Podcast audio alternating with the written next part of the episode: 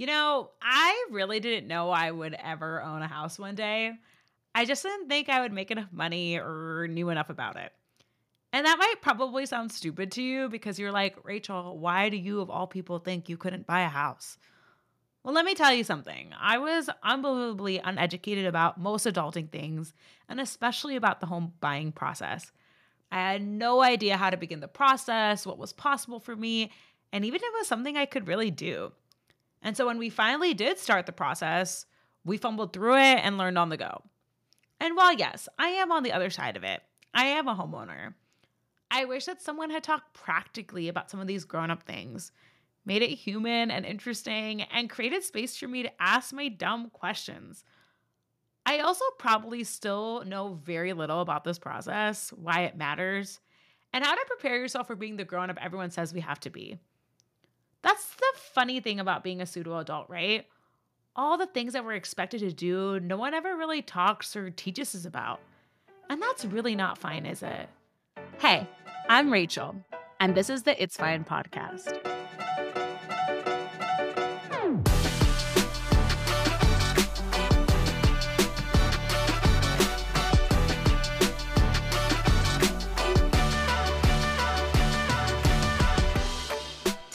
Talking with Cherie Smith, an Austin realtor and director of sales for JKB Realty Group. On this episode, we'll talk about breaking down some of the home buying misconceptions, some of the core areas for financing your home, including a discussion on September 2023 interest rates and home prices, and first time home buyers' sacrifices and how to manage through them.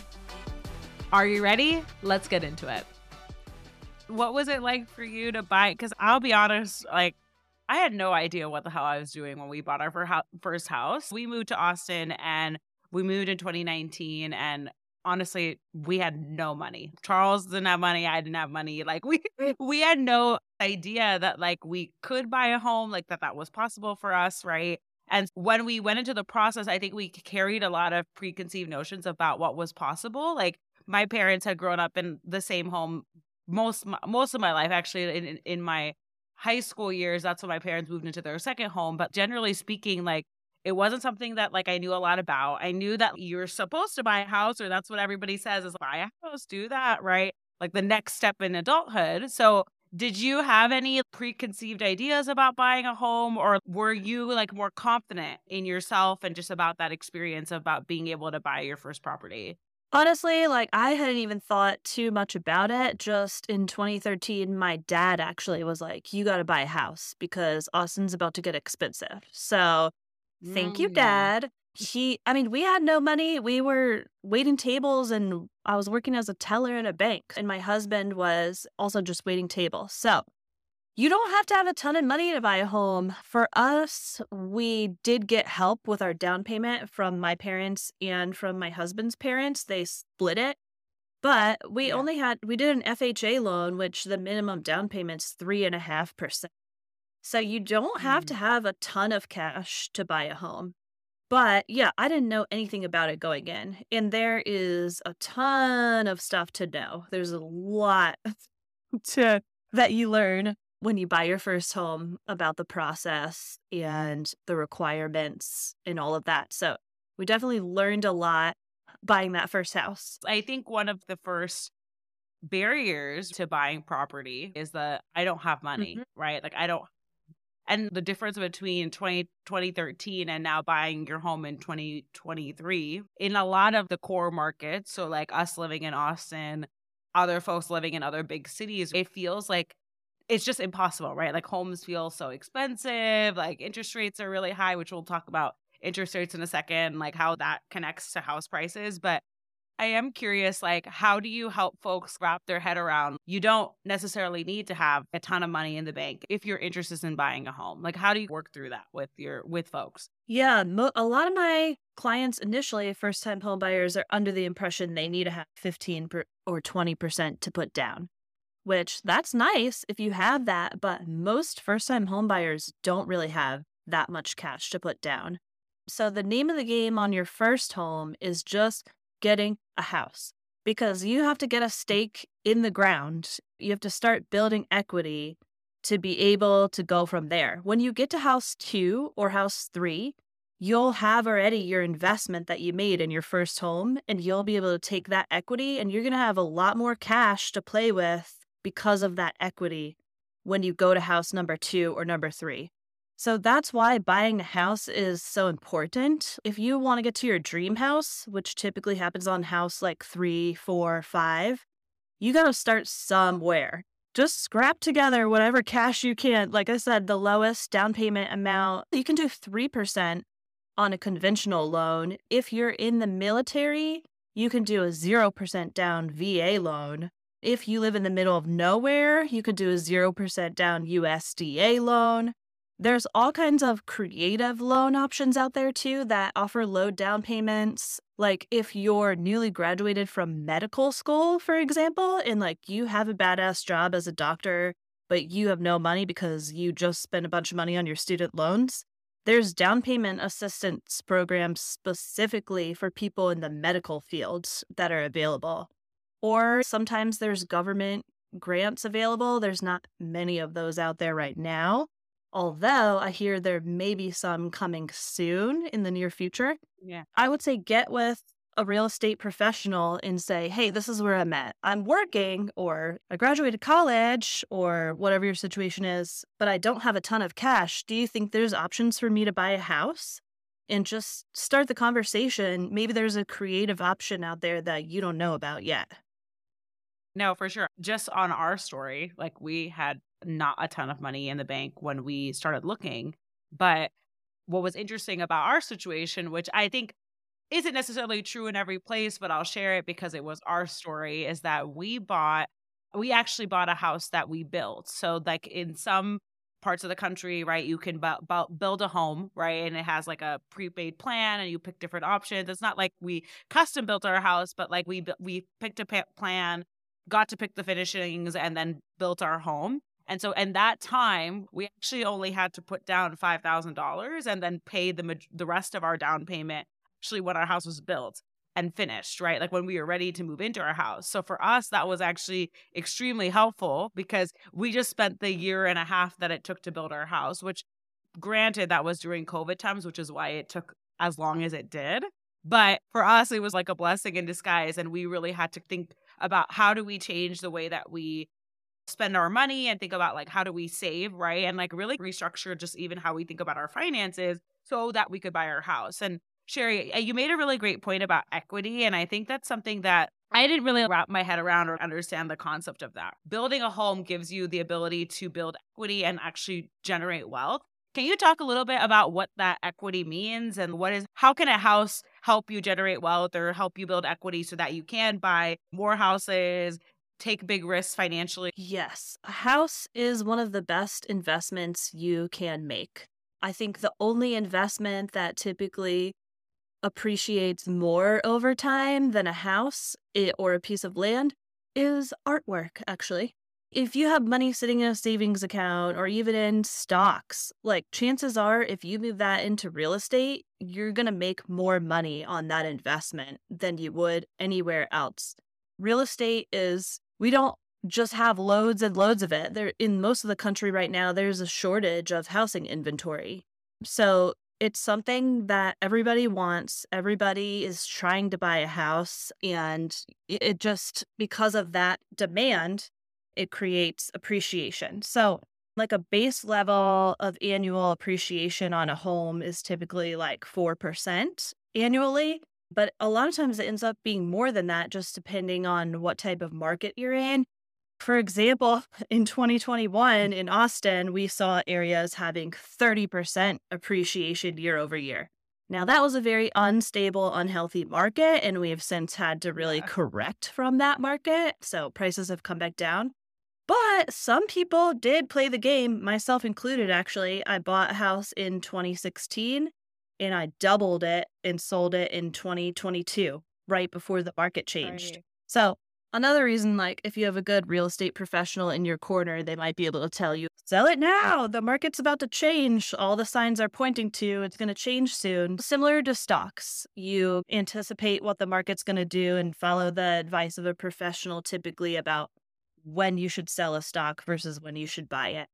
Yeah, I am curious because that's what we saw for ourselves. And I definitely think there are different schools of thought on this, right? I think in certain markets, right, like it might not be as easy to buy a house or buy a piece of property in New York City versus like in Austin, it makes more sense. You have to look at your own life and weigh the pros and cons of what makes sense and like what you're able to afford on like a monthly basis and things like that. But generally speaking, like even for our for us, we found that like we've been able to get more value out of our home and also be able to see it grow as an investment. Like when you don't have a lot of money, right? If you don't have a lot of money to pull from, this has now become like an opportunity for us to imagine what are some of the things that could be possible, right? Could we take out a loan and buy something else? Or could we sell our house and buy something bigger? There's a lot of thinking that I guess I just never had ever thought of, right? Before knowing, okay, if you have like a an asset like this, that opens up possi- like possibilities that probably don't exist. Mm-hmm. I am curious, like, what are some of the common misconceptions that you hear from people? Because, like, generally speaking, I think buying a home is in favor for folks, right? In terms of moving, being able to generate wealth and do better in terms of like their financial health. But like we talked a little bit about some of the loan stuff and just not feeling like you have enough money other kind of misconceptions that people carry? Yeah, typically another thing that stops people from buying a house is maybe the fear of the market. Like we all were alive in 2008, 2009 and saw what happened back then with the uh, the market basically crashing. So people because of that because we've all seen it fairly recently, they get scared about, oh, all the economic factors going on around us. Could there be another crash? Are we in a housing bubble? That kind of talk that lets people talk themselves onto a ledge and keep them yeah. from buying.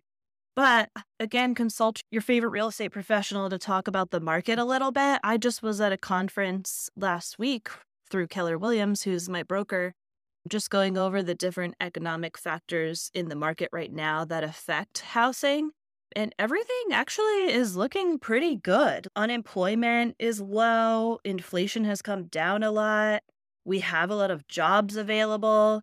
The thing that's happening in the industry right now that's a little wonky is like affordability and consumer confidence are really, with those interest rates, affordability is difficult.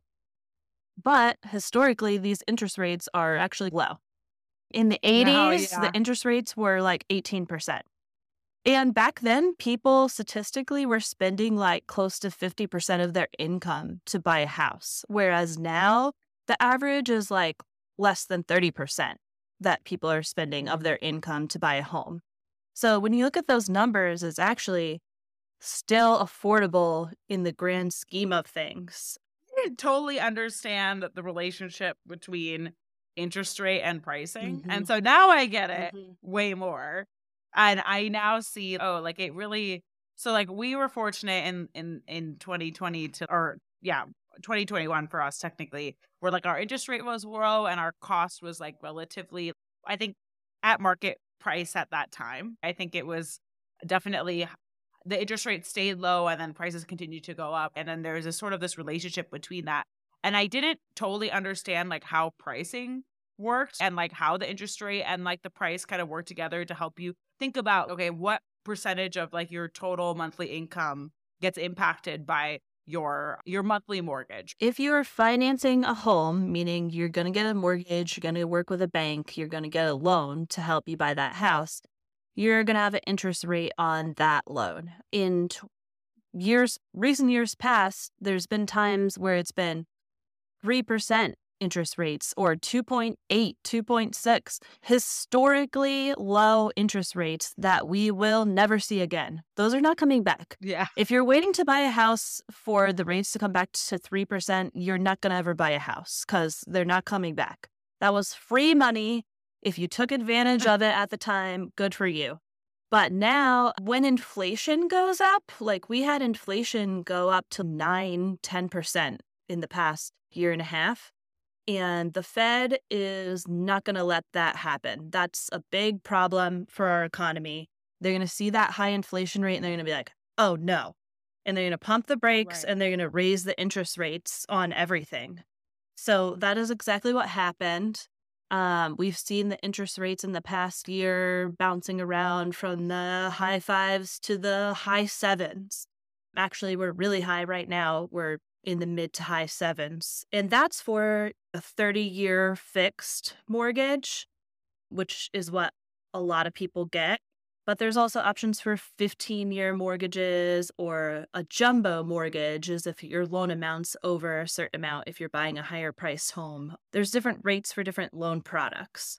But yeah, going from 3% interest to 7.5% interest, that's just going to affect your monthly payment a lot because you're paying interest every month on the loan.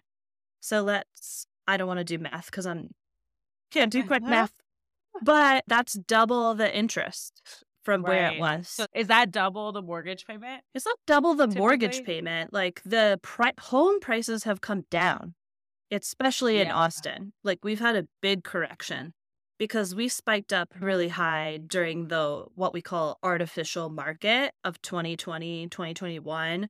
Our market topped out around June of 2022 and we've been correcting so, a little over a year, our market's been correcting its prices, which means they're going back to where they would have been if they had have followed the regular trend line instead of skyrocketing.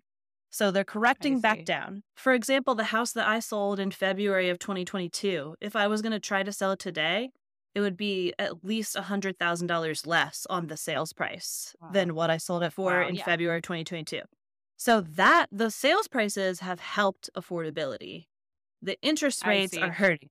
So basically, but they like work together, right? right? Ultimately, like the goal is that folks can buy homes, right? Like I think that that is like the ideal scenario for our economy. So while it's not like you're going to see, or we hope that we won't ever see like an interest rate being 10 and then a house price being like in Austin, that would be like a typical house price. I think when it was like at its peak was like 650 700 when we're looking at like when the market was when was high would you say that is it possible for like interest rates and the prices to both be high right or do you see that that it's like uh it's just dependent on the market yeah it's just dependent on the market i guess you could hit it wrong on all counts like you could have bought at the peak of the market last year and the interest rates had already started going up a little bit. So maybe you bought like right. in June of 2022 and the interest rates are already in the fives, but the sales prices are down and the interest rates are up right now. So I think they do typically right. work a little bit opposite of each other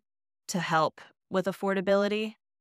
But even then, you're saying like they're still historically like pretty low. Like right. all things considered, right? There was a couple years where it was like a 2.5 to 3, mm-hmm. right? Or not even. It was like two years, one and a half years. And that was because we were in like historically like a terrible time in our history mm-hmm. as well because of COVID, because of a lot of calamity. Our economy was being so impacted by things that were very much out of the control of everyone, mm-hmm. right? And our hope is that type of thing doesn't happen again. Right. So that we don't see that sort of disastrous times for our economy. For some folks, they did benefit, right? But then also a lot of folks suffered because of the way the economy was. A lot of people lost their jobs during that time. A lot of the systems that would be in place for them no longer existed. So I think it's something to keep in mind that these things I think ebb and flow.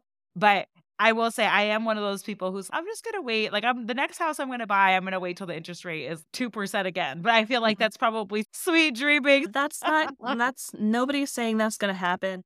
Honestly, if the interest rates drop down into the 5% area, things will go off the rails again. Like people, really? there's so many people not wanting to pay the seven, seven and a half percent that they are waiting. And yeah, if we get in the fives, it's going to be like multiple offers on everything again. So that's our new really? low. They're not saying it's going to go back in there anytime soon. It's going to stay in sixes and sevens for the foreseeable future. But next year's an election year, so those are always weird. So you never know. Do you find out though, because the rates are where they're at? Okay.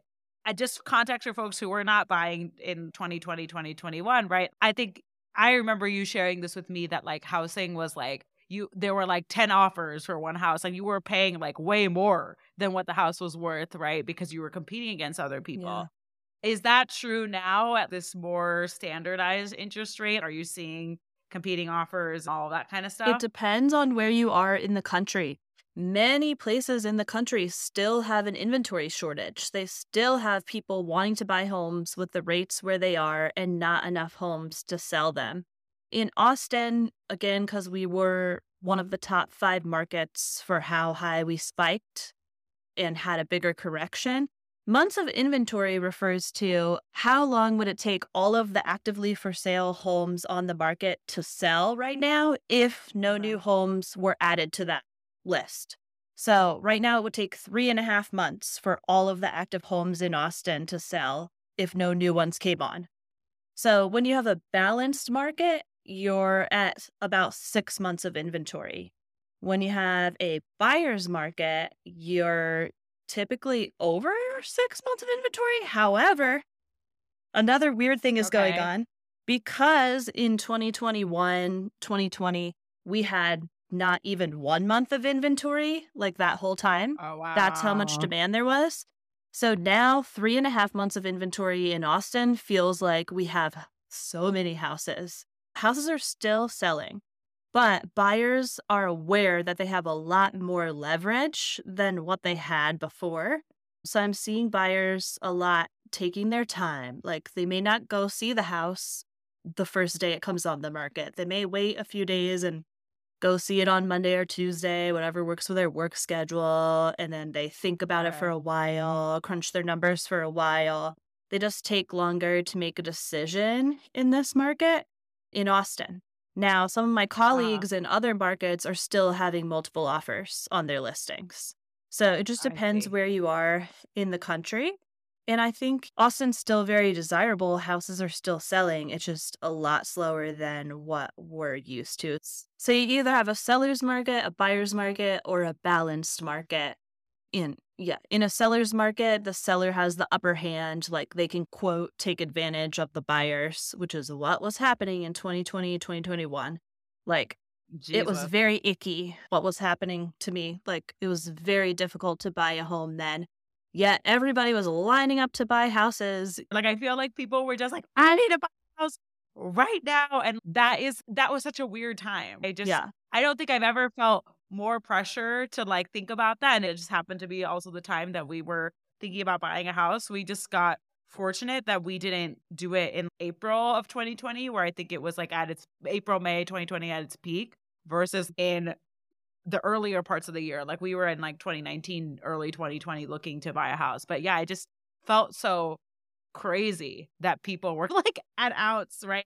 Buyers are putting up so much money and fighting against each other. Sellers were being I don't want to use the word greedy, but sometimes it feels like that, right? Like they wanted to, it would like to be fair, they wanted to get the most money that they can, which like I don't blame them. I would also be doing the same. Mm-hmm. So just to quickly ask, at what point we could talk a lot about like buying a home, and I think all in all, positive thing if that is possible for you. But I guess as you consult with folks, right? Is there ever a point when you're like, it probably makes more sense to rent mm-hmm.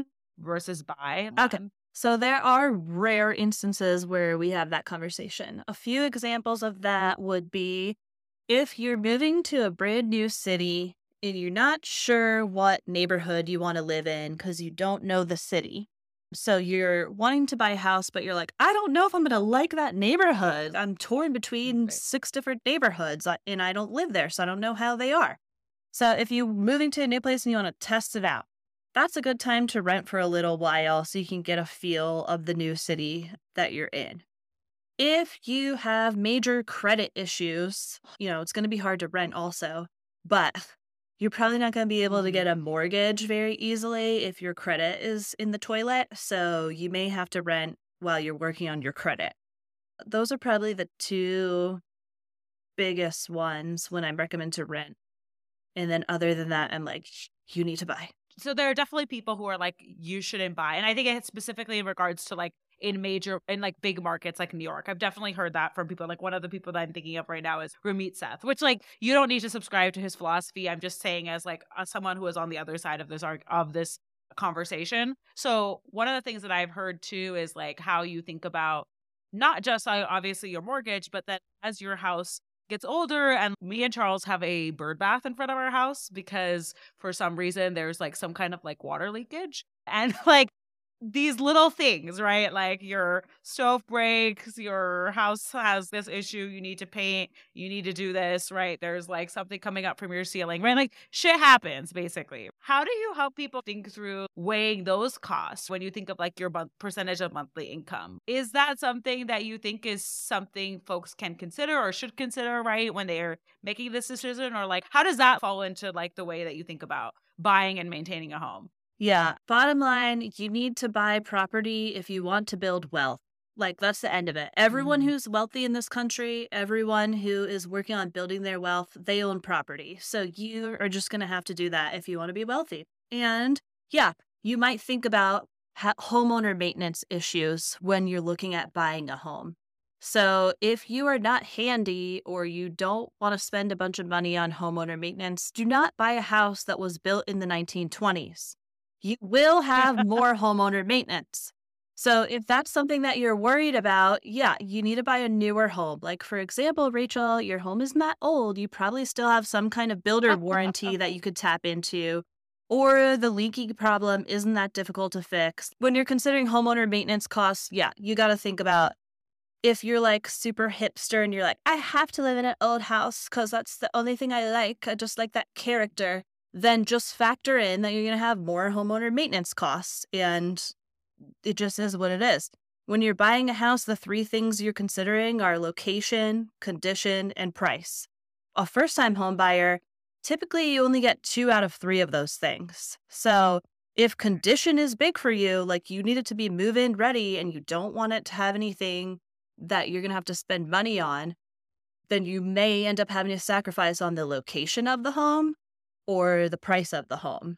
So typically you can't get all three on your first house. Like for me, we sacrifice on location because I wanted condition. I wanted the house to be move in ready and not have to put a bunch of money in it.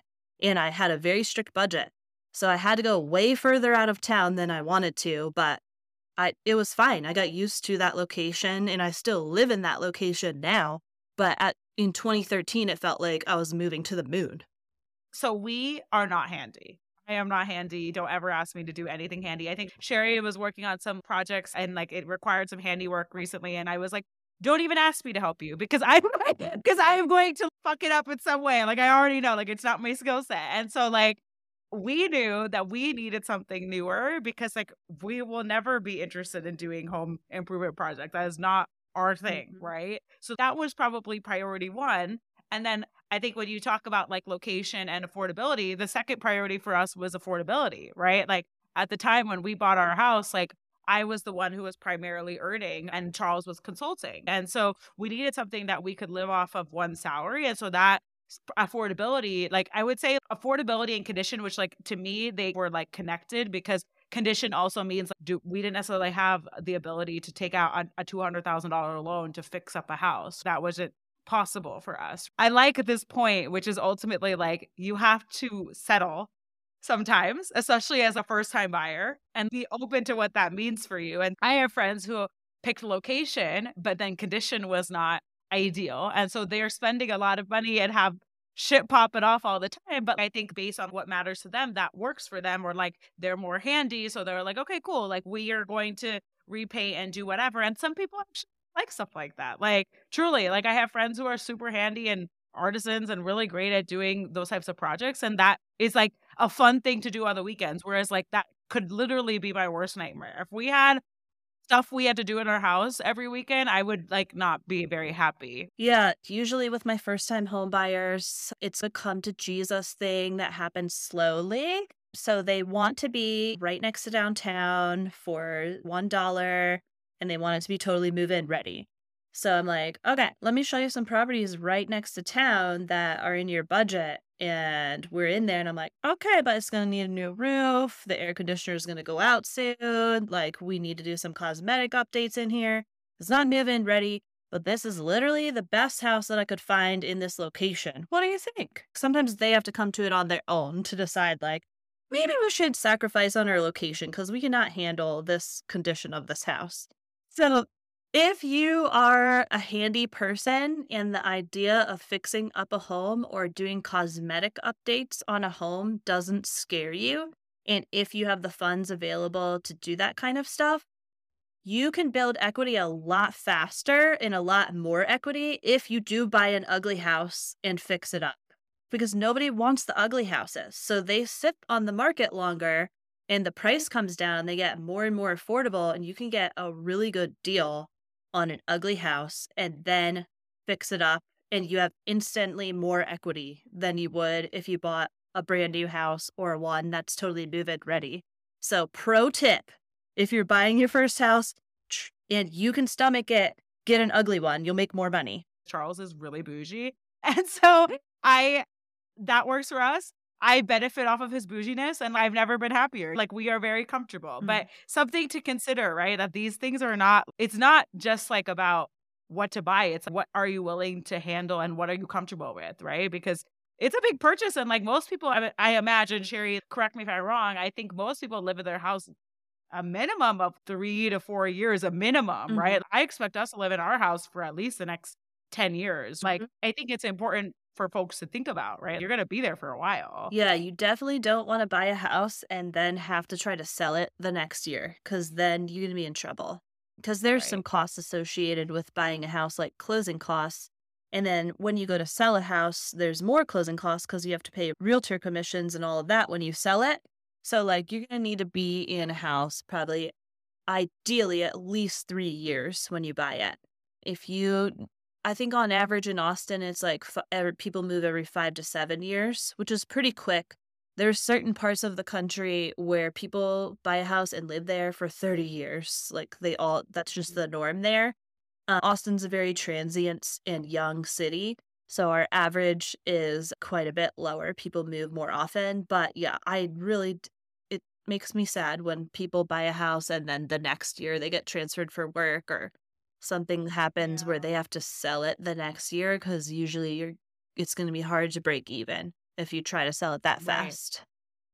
So Cherie, as we close today, uh, the last question I have for you is what's fine if like you want to buy a home and you're just sitting in a lot of like fear and insecurity and maybe like expectations about what you think is possible for you what would you say to that person if you if they were your client and you were trying to help them build the confidence to take that risk and buy their first property i think knowledge is power so just if you're sitting there and you're afraid of something then you need to talk to your real estate professional about that fear and just talk through them with it specifically and maybe when you're talking through with them you get some clarity as like oh i thought that it was going to be this way, but she's saying it's this way. And there's a lot of common misconceptions and beliefs out there that are not necessarily true. Thinking you have to have 20% down, or thinking there's not a way to get the seller to help you with some of the upfront costs.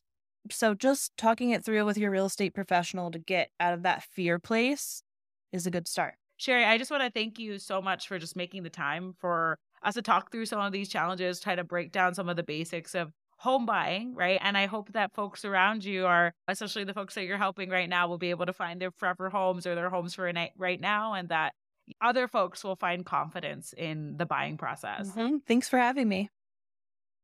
I want to end this conversation by reminding you that buying a home is not a goalpost for the best life possible. I do agree with Cherie, though. Buying a home has given us a potential stake into building wealth. That was undeniable for us. Before we bought our house, we really didn't have a lot to our name. Um, we barely had savings and we had zero equity. Now we have some equity. We've been able to kind of consider what it means for us to actually build wealth for ourselves. And that's been pretty cool. But I also know that there are lots of other ways to get wealthy, and there are plenty other people who are smarter than me talking about it. I also would be remiss to not mention that there is a big financial and time suck that comes from managing and maintaining your home.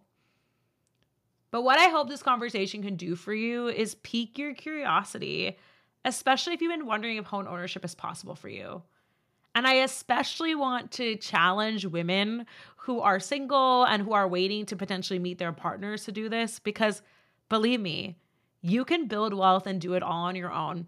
And if you meet an incredible person who helps supplement your own financial freedom, so be it. That's freaking awesome.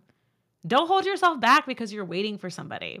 Either way, a lot of this adulting stuff, the only way you're ever going to feel even remotely better about it is by trying to do it.